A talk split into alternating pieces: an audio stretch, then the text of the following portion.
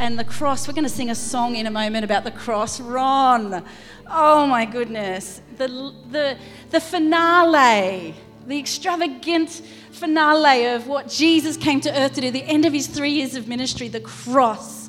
And I just love this song and I hope it'll bless your heart. But I'm going to talk about what happened before the cross. The last few things that Jesus chose to do with his disciples was eating a meal. And it wasn't just any meal, it was the Passover meal. That has great significance. I'm going to talk to us a little bit about that. But before, before, um, before the meal, before the cross, um, let me just read from that scripture what Jesus did. And you're probably all clicking, I know what he did before the meal. Well, we're going to read about it and talk a little bit about it. Before the Passover celebration, Jesus knew that his hour had come to leave this world and return to his Father. He had loved his disciples during his ministry on earth, and now he loved them to the very end. It was time for supper, and the devil had already prompted Judas, son of Simon Iscariot, to betray Jesus. Jesus knew that the Father had given him authority over everything, and he had come from God and would return to God. So he got up from the table, took off his robe, wrapped a towel around his waist, poured water into a basin, and began to wash the disciples' feet, drying them with the towels he had around his waist. What a significant act as Jesus' final words, as Jesus' final act, before he went to the cross and it all began, he puts a towel around his waist, he kneels at their feet, and he begins to wash their feet. This is showing us not only uh, what was important to him, but actually how we, not, what was important to him was relationship. But this is actually showing us the type of relationship he values. What qualities should frame our relationships, starting with the most important one of all servanthood. He was showing us the culture of heaven, and it was his way, the upside down kingdom's way, that he wanted to show his disciples right at the end. And I want to talk about three things Jesus set culture with that night in this simple single act. So, in each of these three culture areas I'm going to talk about, it was a culture of extravagance. He didn't just set a bucket of water by the door and say, Oh, like I would if the kids had brought sand into the house. He actually tied the, the towel around him and he knelt and he washed with his bare hands each of those feet. He served extravagantly, he served unexpectedly, and he served with a love so deep he saw to the heart, very heart of the matter, saw the heart of those disciples. He knew them, he loved them, and he saw to the places that we often think we keep hidden. You know what I mean? We, we, we try and hide things. But Jesus saw to the very heart of the dirt, of the dust of the journey and the bottom of their feet, and he went ready to serve. So, getting back to the physical act of washing the feet, washing the feet is a simple sign of hospitality in those days. The job was usually reserved for servants, although if there was a specially important person coming to visit, Abraham washed the feet of the angels that came to visit him. A host would actually wash the feet themselves.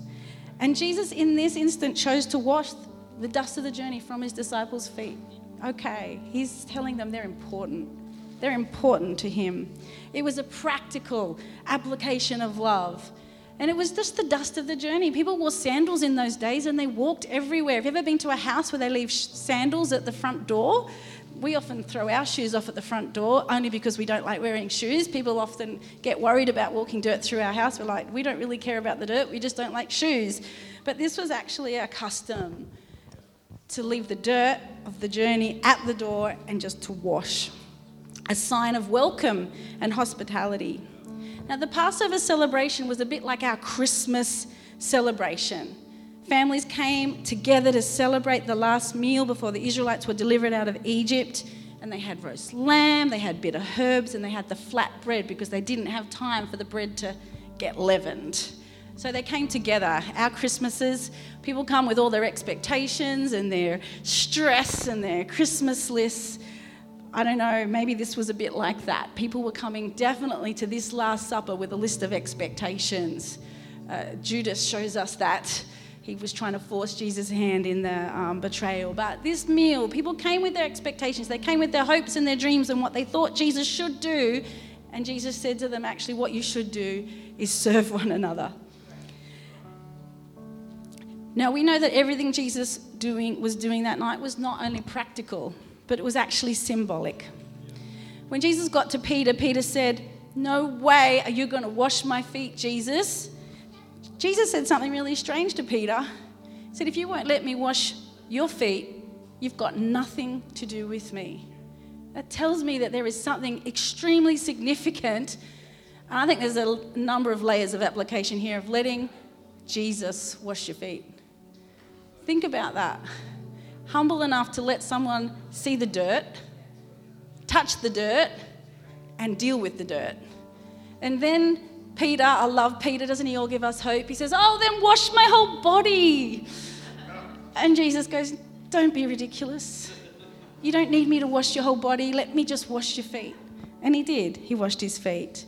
So there's a practical application to this washing, but there was a spiritual application to this washing of people's feet.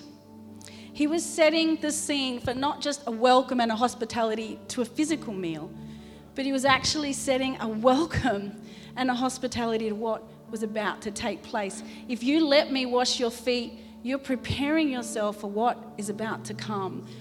The priests would wash, change their clothes, and wash their hands and feet before entering the temple, and the sacrifices were made.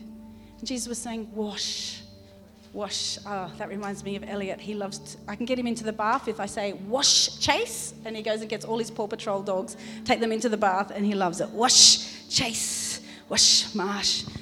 You know, sometimes, church, we need to let Jesus wash our feet.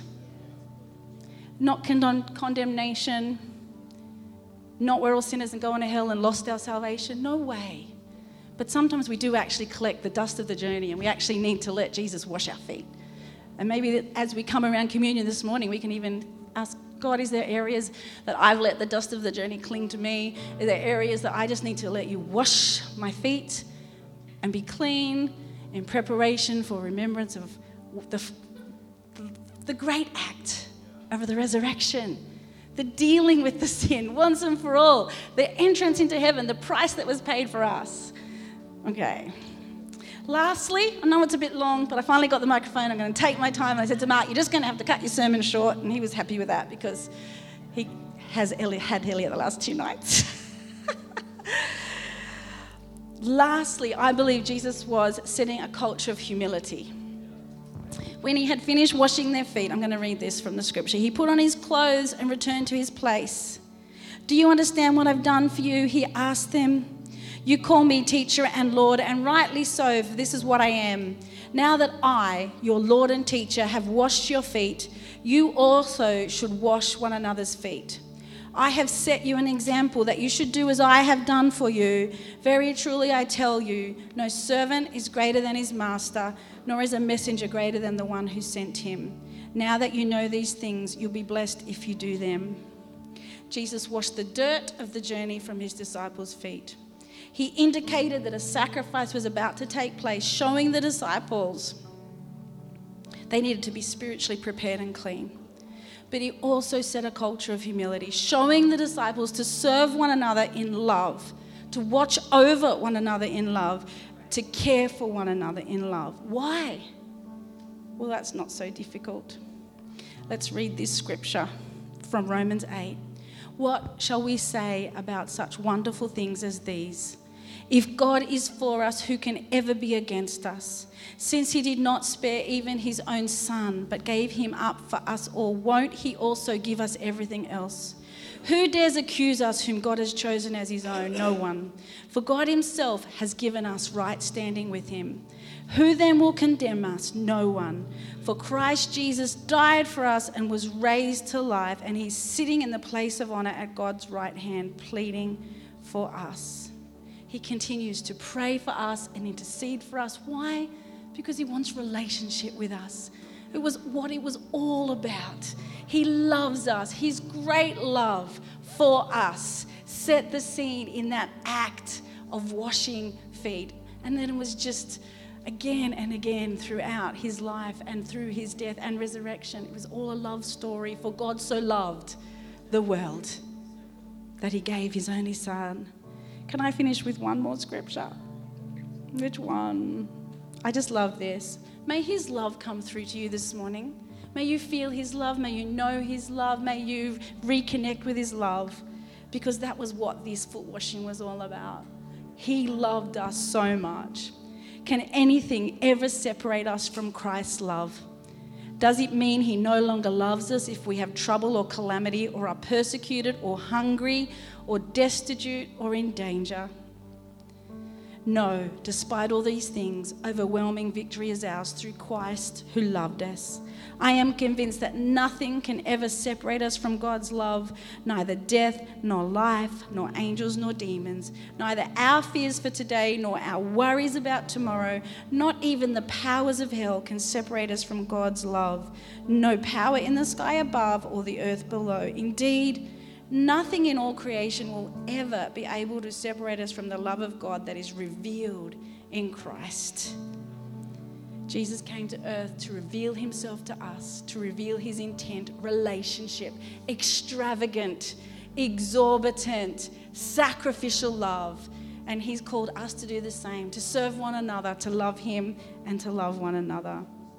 And if we love God, we will show our love for one another. And that is the end of my story and my sermon, mini sermon. But can we take the bread and the wine? Let's close our eyes. God, we love you and we know that you've died for us. And I thank you for this illustration in this act of Jesus washing feet. And Lord, if there's anything in our hearts that just need to be washed away, Lord, bring it to our minds now that we can put it before the cross and have it washed away and dealt with. We want to be clean before you and we want to be ready for everything that you have for us. We don't want the dust of the journey to cling. So, Father, as we take this bread, we remember your body was broken for us. And as we drink this wine, we remember your blood was poured out, that our sins would be forgiven, that we could have eternal relationship with you starting right now and that the kingdom of heaven, the culture of extravagance, forgiveness, hope, and life could be ours in Jesus Christ. Amen.